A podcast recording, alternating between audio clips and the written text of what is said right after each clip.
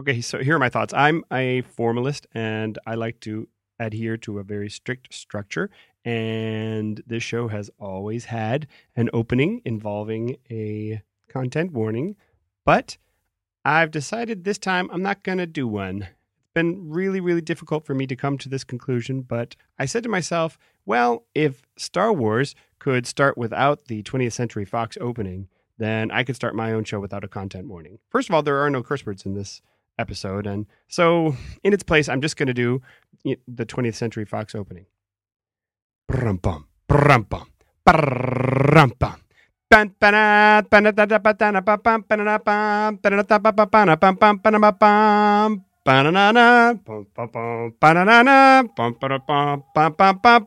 I'm not going to say the C word.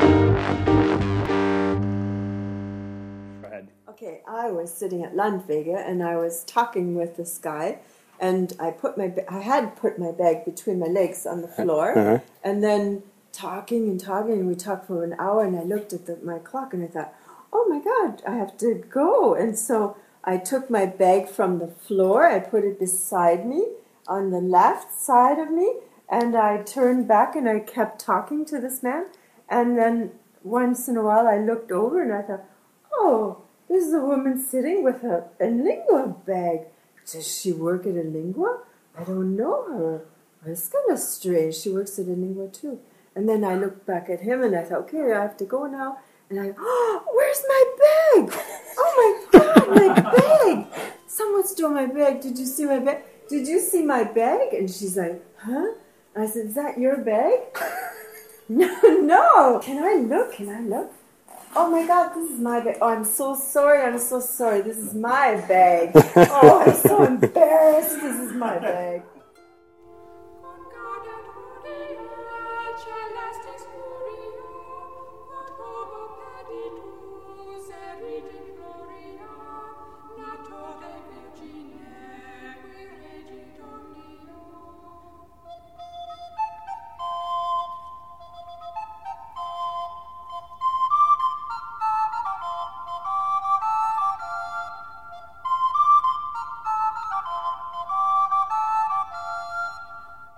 Was a coworker of mine, Monica. She shared that story with me a few months ago, and at first I just thought it was funny, which it is, but it stuck with me, so I asked her if I could record it.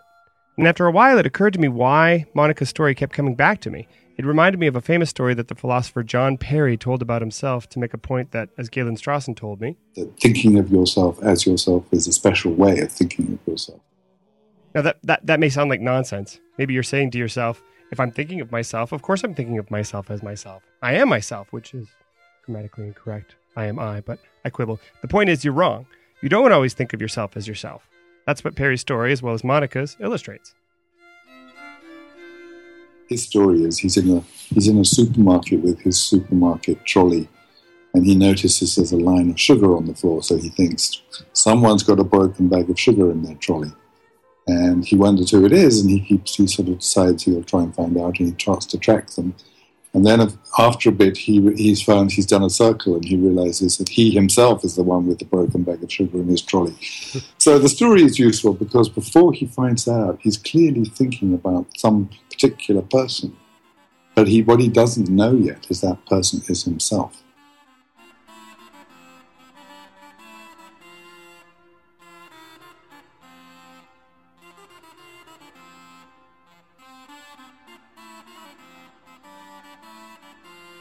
Both John Perry and Monica's story seem, on the face of things, to be simple.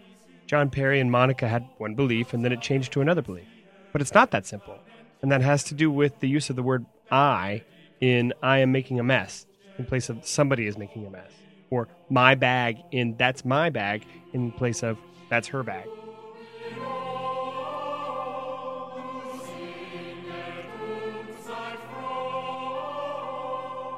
If someone else had said, That's my bag, it would have been wrong.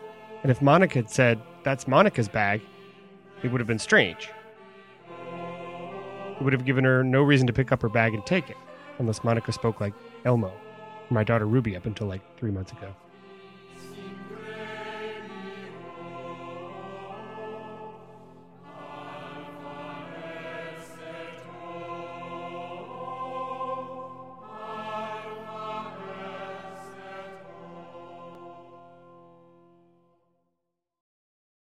On metaphysical terms, is there such a thing as a self, or is that just an empty term adrift on semiotic wings and going everywhere and has no real referent whatsoever? Well, um, it's not empty. The trouble is, it's too full. I should think there's too many, too many different ways in which it could be used, and in some of the ways you use it, the answer is going to be yes, and in other ways it's going to be no. That's, yeah, I don't, that's the first thing to say. Hmm. Alone, alone about a dreadful wood of conscious evil runs a lost mankind. Dreading to find its father, lest it find the goodness it is dreaded is not good. So maybe the next thing I might want to say is, or, or to ask, is whether there's a, a good use, given which the answer is yes. Where is that law for which we broke our own? Where now that justice for which flesh resigned her hereditary right to passion, mind his will to absolute power? I think there might be a rather abstruse good use in which I think the answer is yes. Gone. Gone. Where is that law for which we broke our own? Somewhere near the beginning of my book, which is called Selves, Yeah. I say that I'm going to answer Was yes, it to meet but I think that a lot of people will we left think my answer amounts to no. Was the triumphant answer to be this?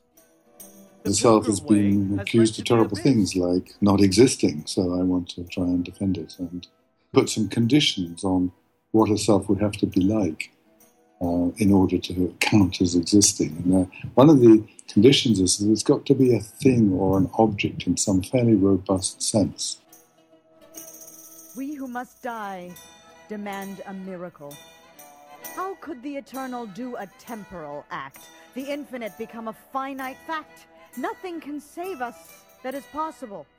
And that makes it quite a lot harder a to defend. One of the easiest things to say is, you, is you've got a self wherever you've got a subject of experience. The garden is the only place there is. But you will not. I mean, I think that's not a until you have bad start, but then some people want to say, no, there are nowhere subjects of experience all over the place, but you don't get a self until you've got something that's self aware. The miracle is the only thing that happens. But to you, it will not be apparent until all events have been studied and nothing happens that you cannot explain.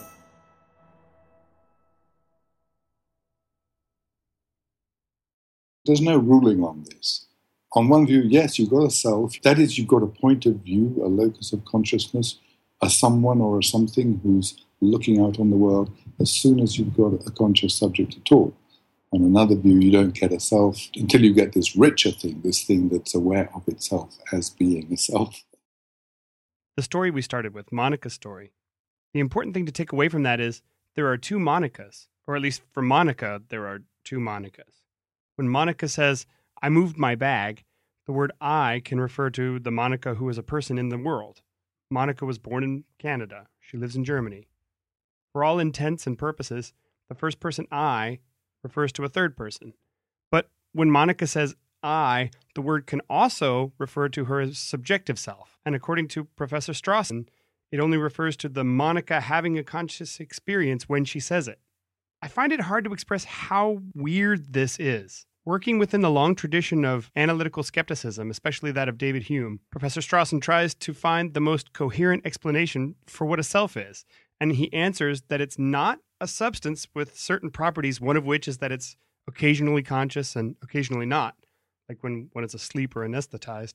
A self, he maintains, is merely a persistent instance of conscious experience. Added on top of that, some would require that that instance be aware of itself experiencing stuff. But aware or not, as a consequence of being a mere instance of conscious experience, a self is pretty short lived. The self that perceives the rich, complex flavor of a barley wine isn't the self that solves an algebraic problem or the self that remembers where it left its cell phone. I finished up thinking that these selves might not be very long lived. You know, you might they might last as long as just a particular segment of continuous consciousness. That's unsatisfactory to most people and doesn't give them a moral self in, in the way they want. That is, you know, a persisting thing. And so that was the out, that was the final upshot. Professor Strawson calls persistence over time diachronic unity, and he thinks that the sense we have of subjective diachronic unity is an illusion. That's not true for us as human beings. So, the third person Monica, the Monica who has a brain and was born in Canada and lives in Germany, she has diachronic unity. But the subjective Monica, who experiences stuff, she's constantly appearing and disappearing.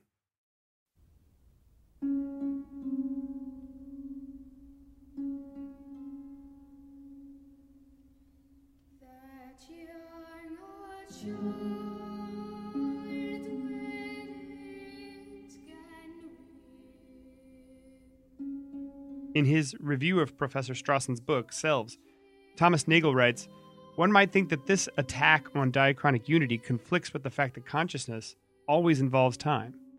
There can be no experience that lasts no time at all, and the content of any experience is always what is going on in some interval of subjective time.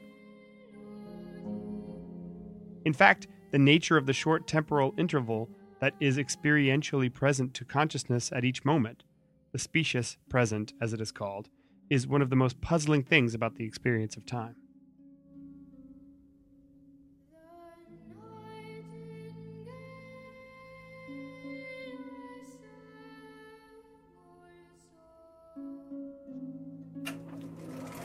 A movie projector projects at a speed fast enough that individual images seem to become coherent moments.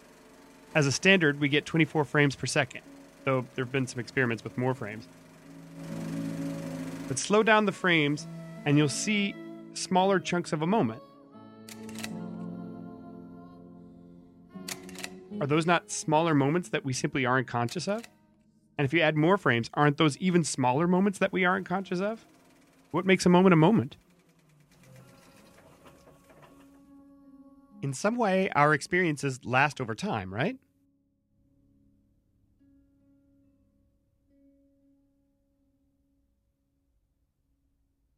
pulling away from the infinitesimally short to the whole span of your life, can we really rely on our public self, our self in the world, who is not the same thing as the subjective self, to carry over our memories, our concerns, our adorations, our loves, our hard won wisdom, our logical capacity, the things we know? Those are things myself, my subjective self, me, the one writing a script and reading it out loud and trying to sound like I'm naturally speaking while doing it and, and feeling pretty tired because I've barely slept. Things myself possesses. Or at least it feels that way to me. I don't really want to insist on the metaphysics of the short lived self. I could quite happily say, no, we do have persisting selves. And then, then what would interest me would be the difference between how people experience themselves with relation to time. And there, I just think there's a difference. Some people naturally think of themselves as persisting long term and as having been there 10 years ago and thinking that they will be there in 10 years, and some just don't. So that's just an, an empirical, psychological difference between people. It's just a fact. So this this this is what really startles me about Galen Strawson. I don't really know how to uh, make it seem less strange than it is, he says about himself that he doesn't experience himself as diachronic. That is, he doesn't experience himself as living from one moment to the next as a persistent being. He just experiences himself in the present at all times. Kind of happy go lucky. Of course, we're all human beings and we all live a complete life from, from birth to death. But the point is that some of us don't when they think back 10 years, they don't naturally think that's me. They think I'm completely different now, when other people do think that's me. And that's just a very interesting difference between people. I think I do experience myself diachronically, if, if, right. if we use that word, um, more than you attest. Uh, yeah, I see. Like everyone, you're not sure. I'm t- you don't quite believe me. I don't. I don't disbelieve you. I really don't honestly disbelieve you. On the other hand, I do. I do find myself mysterious to myself in many ways. That is, I, I, I find my own motivations mysterious, and I find my own decisions in the past mysterious. What what what always strikes me is um, how fungible my will, if if if there is such a thing, seems to be at any given moment um, where where at one moment I might be very resolute and and ready and willing to defend my position, and then at other times not, and and I, I wonder where that other person is, and that person doesn't show up. Uh, so I maybe maybe I think of myself as as as you know Whitman esque, that is, I contain multitudes or something. Uh-huh. So now it's my turn to startle, right? I'm saying that I experience myself as more than one person, as a kind of plurality of people, and I really mean that. I don't mean that I experience myself without any kind of persistence. I feel myself as one single substance, but but on the other hand, I feel that there are people manipulating and coddling and tearing and trying to gain primacy in me at any given moment. And it's not just different motivations for me. But then again, I can also be a singular self that looks down and sees all of this stuff happening. I'm I'm another thing. I'm all of those things. I, am interested about what you said about multitudes because that I, there are all these dimensions of difference between people, and this looks like another one. There are people who feel somehow that there are lots of people. uh, I've got some great quotations showing that, and people like me who don't ever feel anything like that. Um, I feel I might conflict of desires, but I'm, in no way do I naturally experience that as a conflict between two uh, subjects or anything like that. I don't know if it's worth your while for me to read out one of these quotations. Please do. I, Please do. I've, see, I've, I've just clicked and I've got one from Paul Klee. He says, I quote, myself from his uh, diaries, myself is a dramatic ensemble. Here a prophetic ancestor makes his appearance. Here a brutal hero shouts. Here an alcoholic bon vivant argues with a learned professor. Here a lyric muse chronically love struck, raises her eyes to heaven. Her papa steps forward, uttering pedantic protests. Here the indulgent uncle intercedes. Here the aunt babbles gossip. Here the maid giggles lasciviously. And I look upon it all with amazement, the sharpened pen in my hand. A pregnant mother wants to join the fun. Shush, I cry. You don't belong here. You are divisible. And she fades out. One other thing that's odd about that actually is that he, at one point, he describes himself as above it, looking down with amazement. That's consciousness, right? There's that. There's that. That's how it is for him. And here, I mean, Erik Erikson, he wrote this famous book called Identity in, uh, in the, I think in the 60s. He, he, I'm quoting him. He says, Various selves make up our composite self. There are constant and often shock like transitions between these selves. It takes indeed a healthy personality for the I to be able to speak out of all these conditions in such a way that at any moment it can testify to a reasonably coherent self. And again, I'm really puzzled by that. Okay, so Mary Midgley, she's an interesting woman philosopher who was, she was at Oxford with Elizabeth Anscombe and mm. Iris Murdoch and Philippa Foot, who are some of the three leading women philosophers of the 20th century. Anyway, she said, Dr. Jekyll was partly right. We are each not only one, but also many. Some of us have to hold a meeting every time we want to do something only slightly difficult in order to find the self who is capable of undertaking it. We spend a lot of time and ingenuity on developing ways of organizing the inner crowd, securing consent among it, and arranging for it to act as a whole. Literature shows that the condition is not rare. And then she goes on Others, of course, obviously do not feel like this at all, hear such descriptions with amazement, and are inclined to regard those who give them as dotty. And that's me, dotty. no idea what he's talking about. I can't. I can't imagine that. That's. It seems because it's so familiar to me. What has been attested in each of those cases. Yeah, it seems well, so familiar. So this is what's this is what's so interesting that how different we are. So that's one really striking dimension of human difference. And then the other one is the thing about whether you think it was you 10 years ago or five years ago or one year ago. And I think we all misunderstand each other a great deal. We think that other people are more like us than they really are in this way.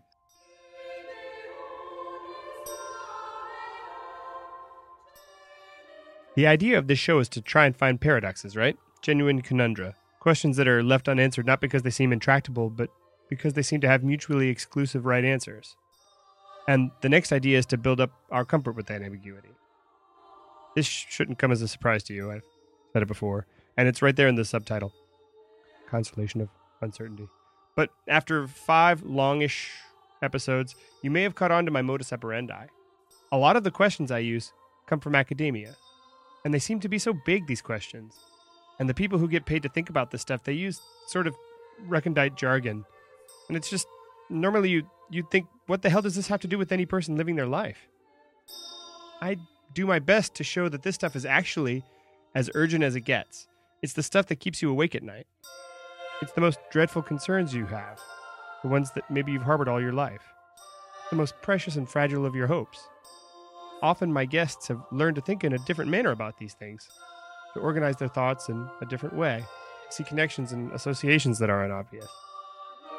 Those ways of thinking are, are useful and good, but they require a certain mindset, a certain attitude, and a certain vocabulary.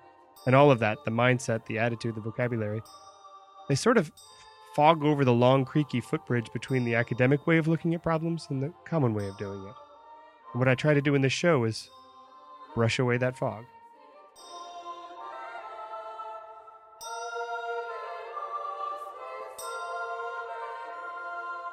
And that's what I'm trying to do here. It's not easy being a self, but it's what we are. Or maybe it's better to say being a self is what we do. If it's true that we exist not only as vividly conscious selves, but as public selves too, like the public Monica who was born in Canada, lives in Germany, talked to strangers in shops for excessively long periods. Well, do we have a character? And if our character is defined by our public selves, can we know our character?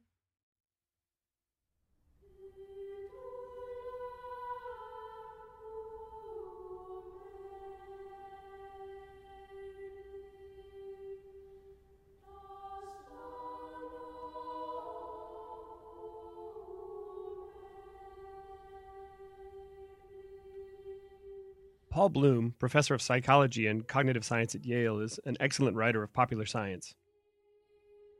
He's occasionally a bit slate pitchy, which, if you know your internet memes, just means he makes counterintuitive or contrarian arguments like the writers at the online magazine Slate. For example, last year he caused a stir with an article in the Boston Review in which he claimed that he was against empathy as a motivator to kindness and compassion. And this shocked some people but it was more nuanced than most readers gave it credit for. Of course it was. He was basically arguing that empathy can be hazardous because it is an excessive feeling. The problem wasn't the M, it was the pathy.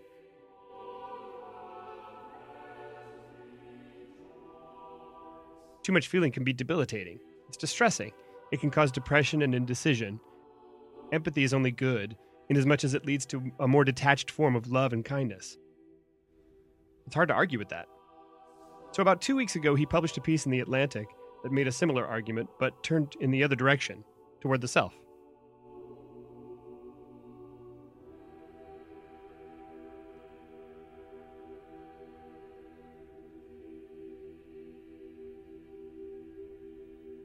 In an experiment published in 2000, Bloom writes, the psychologist Thomas Gilovich and his colleagues asked undergraduates to wear a piece of clothing that they found embarrassing a t shirt with a picture of the singer songwriter Barry Manilow on it. After putting on the shirt, the undergraduates had to spend some time in a room with other students and were later asked to guess how many of the other students noticed what they were wearing. The undergraduates tended to overestimate the proportion by a large margin and did the same when they were asked to wear a t shirt with a positive image on it, like Bob Marley or Martin Luther King Jr. In study after study, experimental subjects thought that other people would notice them much more than they actually did. Bloom writes that Gilovich and his colleagues dubbed this the spotlight effect. We are naturally conscious of ourselves, what we are thinking, how we look, and what we are doing. As David Foster Wallace put it, there's no experience you've had that you are not the absolute center of. And so it's hard to block this inference that others share this focus. If I'm wearing a ridiculous t shirt, I'm thinking about it, and so I assume you are too. According to Bloom, when we consider all of our failings and shortcomings, we think everyone else in the world is doing the same thing, but not everyone else notices when I prepare to teach an English lesson like 10 minutes before it starts. Or when I sit and watch Mr. Rogers with my kids rather than play with them because I don't want to clean up afterwards. Or when I misuse German at the supermarket. Or repeat the same joke so often that it isn't funny anymore. And that counts for positive things too. Not everyone notices when I speak fluently and amusingly in German without a grammatical mistake, or when I patiently do a handicraft with both my kids and then deal with the cleanup when they're in bed, or when I make a really great podcast episode. As Bloom writes, because such contrasts are so salient in our minds, we think others are sensitive to them as well. We think they notice. But research finds that they don't, or at least not to the extent that we think they do. Professor Strawson calls this the narrativity problem. In his reckoning, you can't really know yourself. Your character inheres to your public self. It was probably largely determined by genetics, although you can adjust it slightly.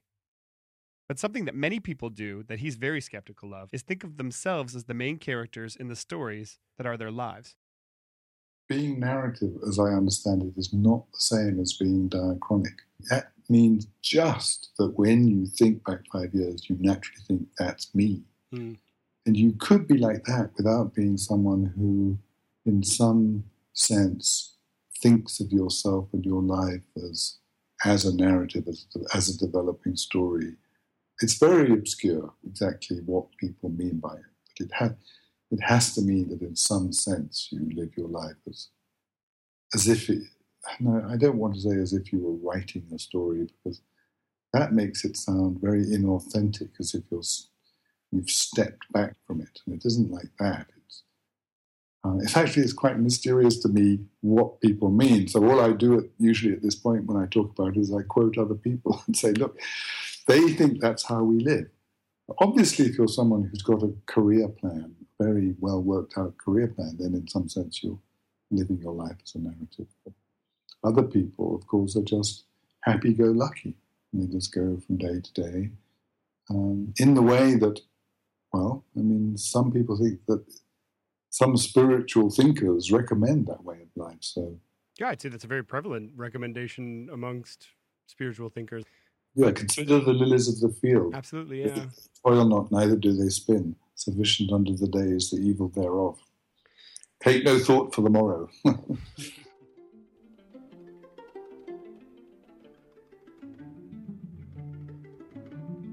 I find myself struggling with this all the time and could probably use a good helping of Galen Strawsonism.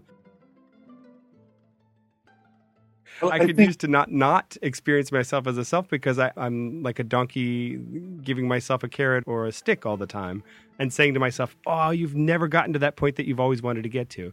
Do you not do you not experience that at all? And and uh, I mean, in, in that sense, it must be a kind of narrativism there. I mean, maybe, and if that's right, then I would want to refer you to a couple of very wise people. So one is Mark Twain, okay. who, who said, I, and I quote, "We do not deal much in fact when we are contemplating ourselves." And then there was this wonderful science writer called Lewis Thomas, uh, who used to write in the 60s and 70s, and he said, It is all very well to be aware of your awareness, even proud of it, but do not try to operate it. You are not up to the job. so I think you just, yeah, you you know, you, you want to try to, to be good and to do good, but um, I don't think one can sort of take out one's wrench and try and fix things in oneself. You just have to try to act well.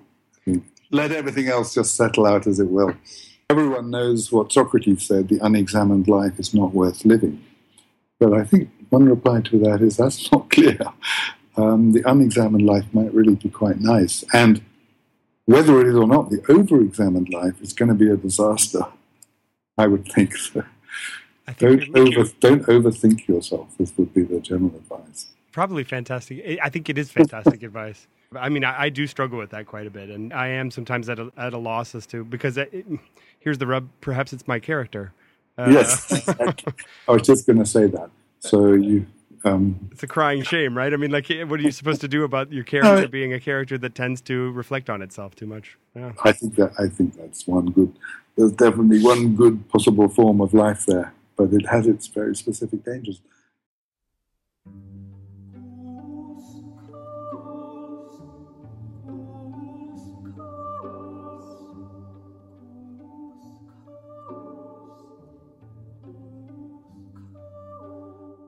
I want to switch to another voice. You heard a bit from Father James Martin at the tail end of the last episode.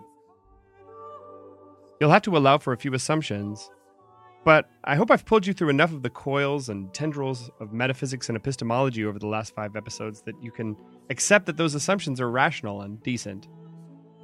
And I hope you'll notice, as I have, that the counterpoint of these two perspectives allows for some serendipity.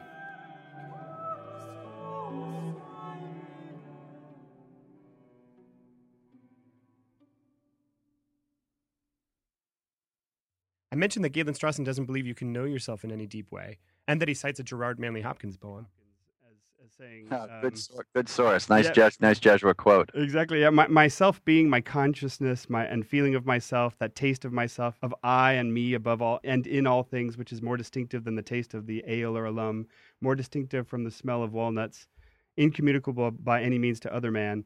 Nothing else in nature comes near to this unspeakable stress of pitch, distinctiveness, and selving, this self being of my own. And then he goes on, Strawson goes on to say that he finds that completely bewildering. He finds it very beautiful and he takes uh, Hopkins at his word. But on the other hand, he doesn't himself at any time experience his personality the way others do as, as an object in the world. And I, I think there may be something to that. My intuition is that you only know yourself by knowing other things. That is, uh, you, you know yourself as you know God in some ways. That is, uh, by hints and intimations. You, you know it secondarily, the way scientists sometimes see things with, with devices that they can't they can't know by their own sensory observations. Does that make sense to you?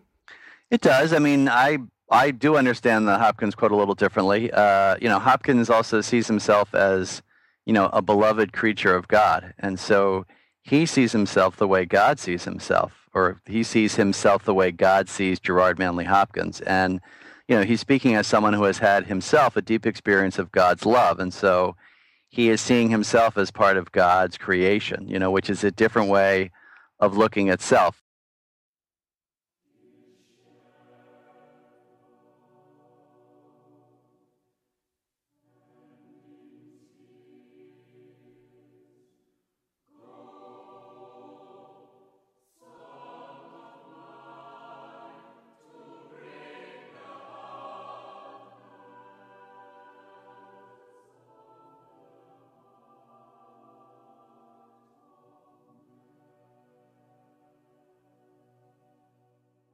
Well, so that is that. Now we must dismantle the tree, putting the decorations back into their cardboard boxes.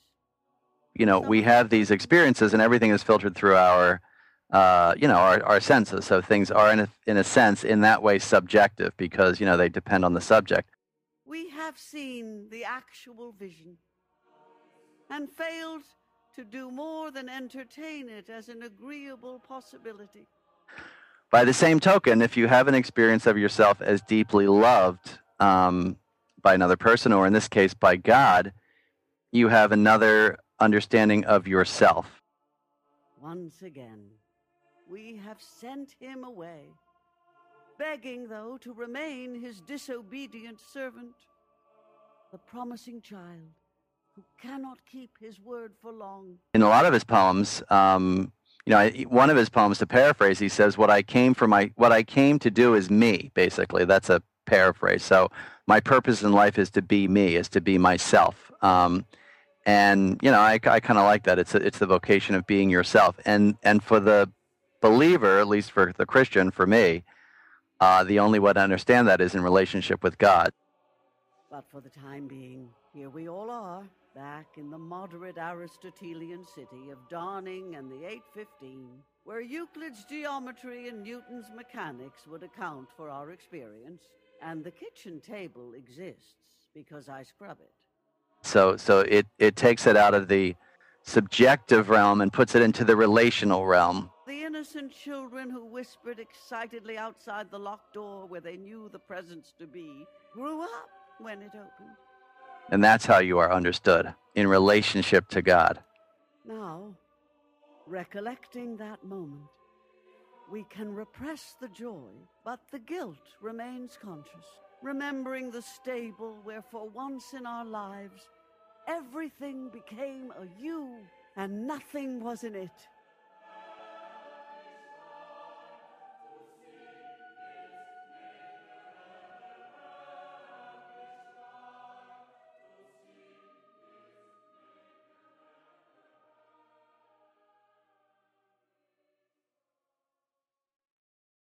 I mean, I, am a I'm a believing person, uh, and I have felt God's love in many ways, in the blessings He's given me, and and even in the troubles I've experienced.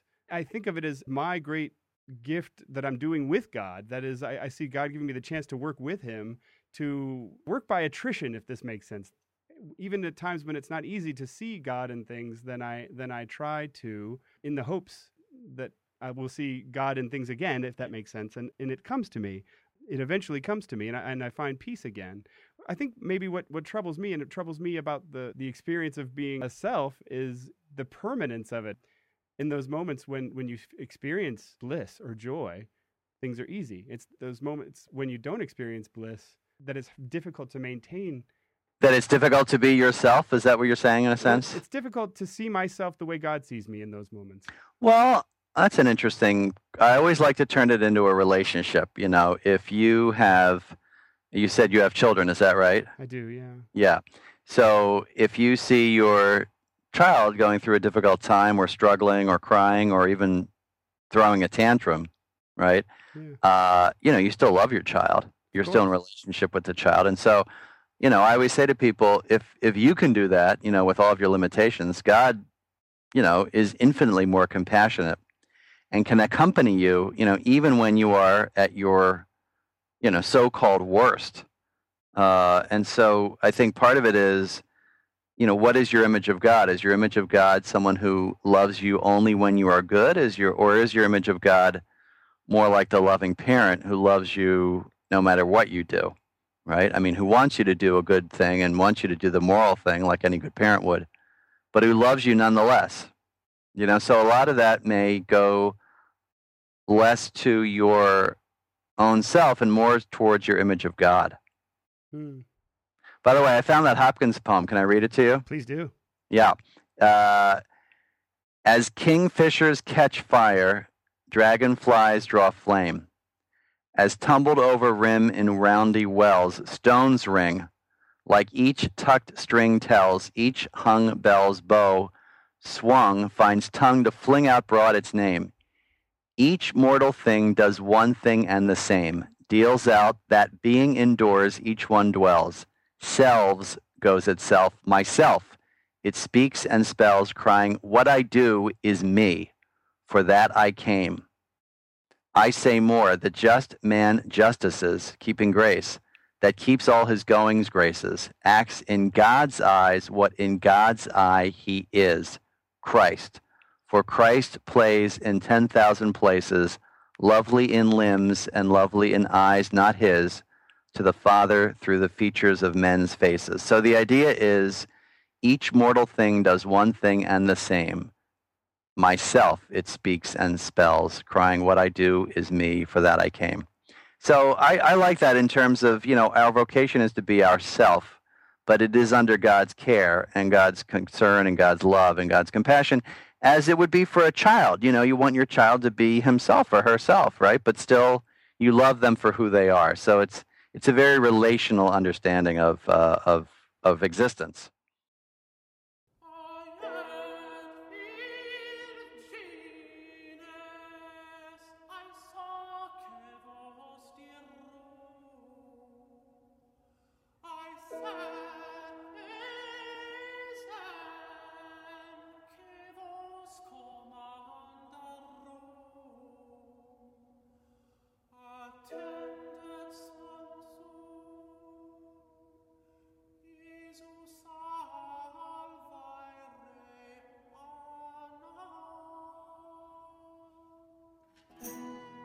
You know, the question is, who am I? Is also the question of, you know, who am I in God's eyes, right? Uh, I mean, there are these great questions in the Gospels that Jesus asks his disciples. He says, "Who do people say that I am?" Who do people say that I am? Yeah, of course. And you know, they, the disciples, hem and haw, and they say, "Well, some say John the Baptist come back to life. Some say Elijah. Some say one of the prophets."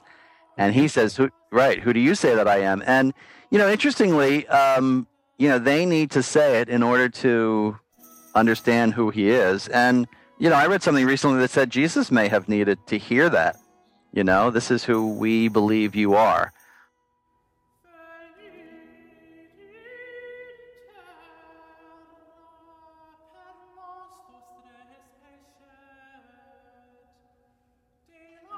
Yeah, I, I don't think we can understand ourselves. I mean, this is you know base, sort of basic philosophy too, and more basic sociology. I don't. We, you're right. We cannot understand ourselves outside of relationship to one another. We're not monads. Um, and from a spiritual or theological point of view, we cannot understand ourselves outside of our relationship with God.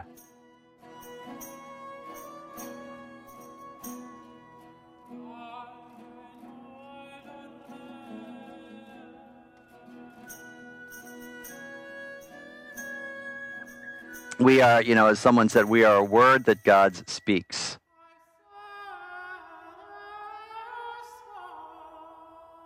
You know, and Psalm 139, I don't normally usually quote this much scripture, but, okay. uh, oh God, you search me and you know me, you know. You, you are acquainted with all of my inmost parts.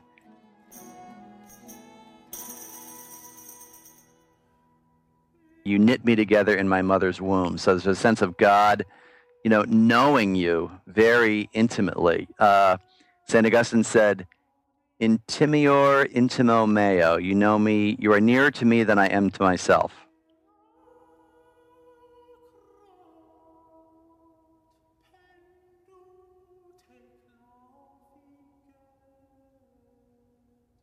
So for the religious person, God is completely part of that idea of the self.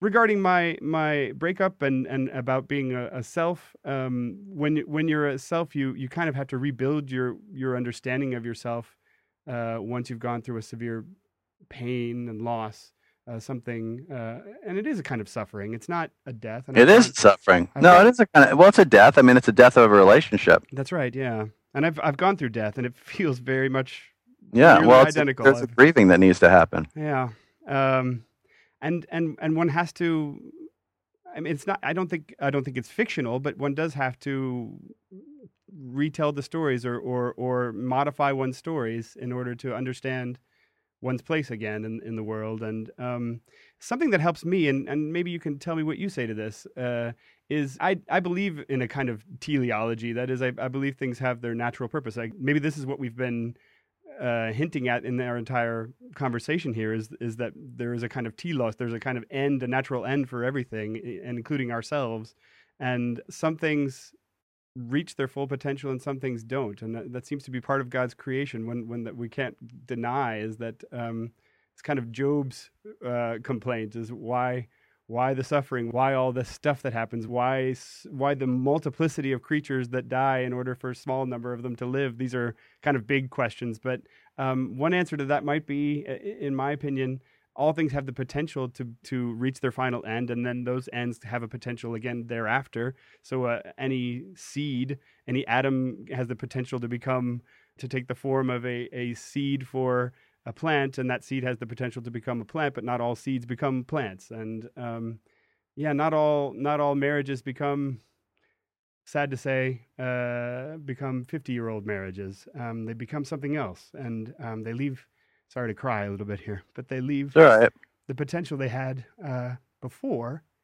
Um, that one, that one dies. And um, then whatever is left behind takes on its new potential and, and, be, and has its own new end in itself. What do you say to that? Well, first of all, I'm I'm sorry that's uh, that it's so painful for you. I mean, it sounds very difficult. That's okay. I mean, it's it's normally not. It's just I'm I'm getting into well, it at the moment. So well, yeah. I mean, you might see that as a way of God kind of touching you right now a little bit. If these things I'm saying to you are appealing to you or or strike you, that may be one way of God speaking to you. Um, I believe, you know, I believe in a teleology. I believe things have a purpose, and I believe things have an end. I think that for human beings, uh, you know, the end is God. It may be the end for animals too, for all I know. I mean, Pope Francis talked about that in his recent encyclical, where paradise is place for all creation, you know, reaches its fulfillment. Um, why things don't reach their fulfillment, in quotes, you know, at least as we see it, yeah. uh, is beyond me, and uh, that that's the mystery of suffering and the mystery of of evil. Uh, why does why do children suffer? You know, you, you we right now we're looking at pictures of Syrian refugees, you oh, know, I'm, washing I'm in, up on I'm, the shores. I see I, there there are Syrian refugee children in my kids' kindergarten here in Yeah. Germany, actually. Yeah. So, uh, you know, there is there's moral evil, the the evil that uh, humanity you know causes against itself. There's natural evil. I mean, you know, there are hurricanes and tornadoes and earthquakes and floods, and you know, and then there's flat out, you know, cruelty and suffering. You know, where do these things fit into God's plan? I don't know the answer to that. And you know, anyone who tells you this is the answer to the mystery of suffering is, you know, full of baloney, and usually full of something worse too. The question is, can we believe in a God who we don't fully understand? Can believe can we believe in a telos that we don't really see? And can we believe in a a final purpose and a final end and a fulfillment that we don't we're not really privy to? And the question is, once again, it, it can we trust in the relationship? Because a child trusts in a relationship with the parent, even though they don't quite understand exactly what's going on. Now, that's that analogy limps because a lot of people hear it and they say, "Oh, I'm not a child," and don't talk to me like I'm a child. But it's a it's a decent analogy to to put us in the perspective of a of a trusting child, you know, who looks up to his or her parent and you know has complete trust, uh, even though things seem difficult at times. So I think the teleology really depends on the relationship. And the big question is, you know, can we believe in a God uh, that we don't understand, and can we believe in a telos that we can't see, Hmm. and we can can we believe in a vocation that we cannot fully plumb? I don't think we'll really understand it until we are, you know, until we have died and meet God face to face. I really don't. I think then we will understand. Uh, you know, St. Paul says, we'll see face to face. We will understand not in part, but in full. So that's how I see it. But I, I mean, you know, I suffer. I have aches and pains, and friends die, and you know, things fail. And uh, Jesus suffered. The, the, other, the other, the other insight in, into the Christian point of view is that you know Jesus Christ is someone who understands suffering, who understands physical suffering, emotional suffering, spiritual suffering. He felt abandoned by God on the cross. So we also don't have you know a God that doesn't understand us. Hmm. Uh, and in terms of relationship, God loved us so much that He came down and became one of us. That's what the Christian believes. So that's so it's that kind of sort of reaching out. So the answer to your question is, uh, you know, can we believe in a telos that we don't see? And that's where faith comes in. Yeah.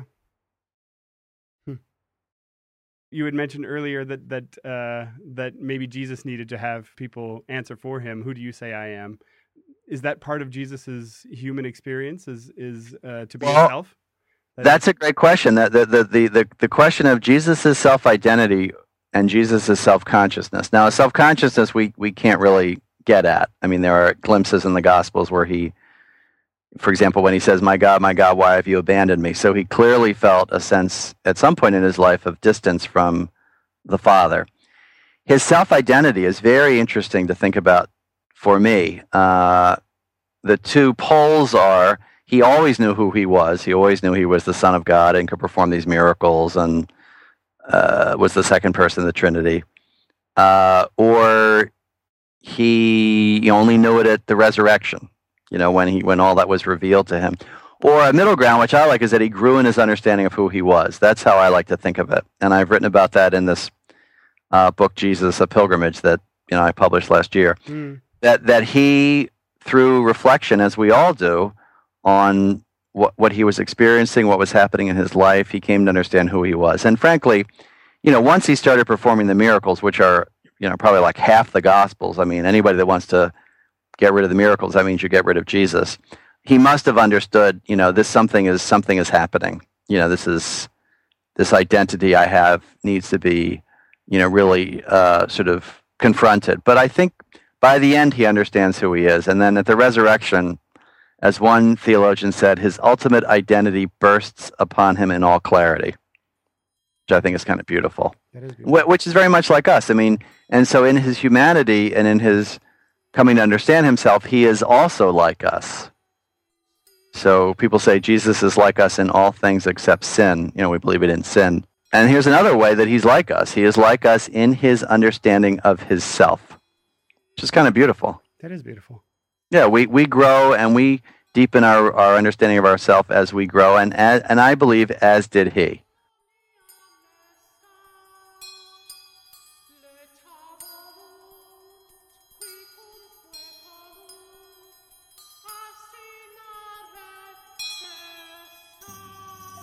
Father Martin just published a novel back in October called The Abbey, A Story of Discovery.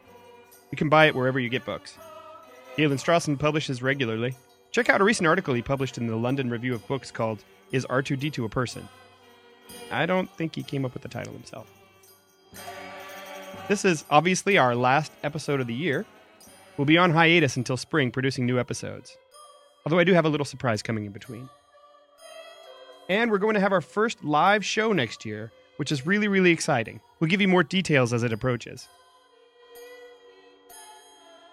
And please don't forget, word of mouth is our lifeblood, so tell everyone you know about our show. You painted a message on the side of your town's water tower? I don't think I could pay for your bail, but I would write you a nice letter, like on really nice stationery. A Million Little Gods is produced by me, Aaron Gowan, with help from Chris Lewis, Todd Harrop, and Nick McDonald. Our theme song is by Nick's band Recycled. You can find us on Twitter. The handle is at AMLG Podcast.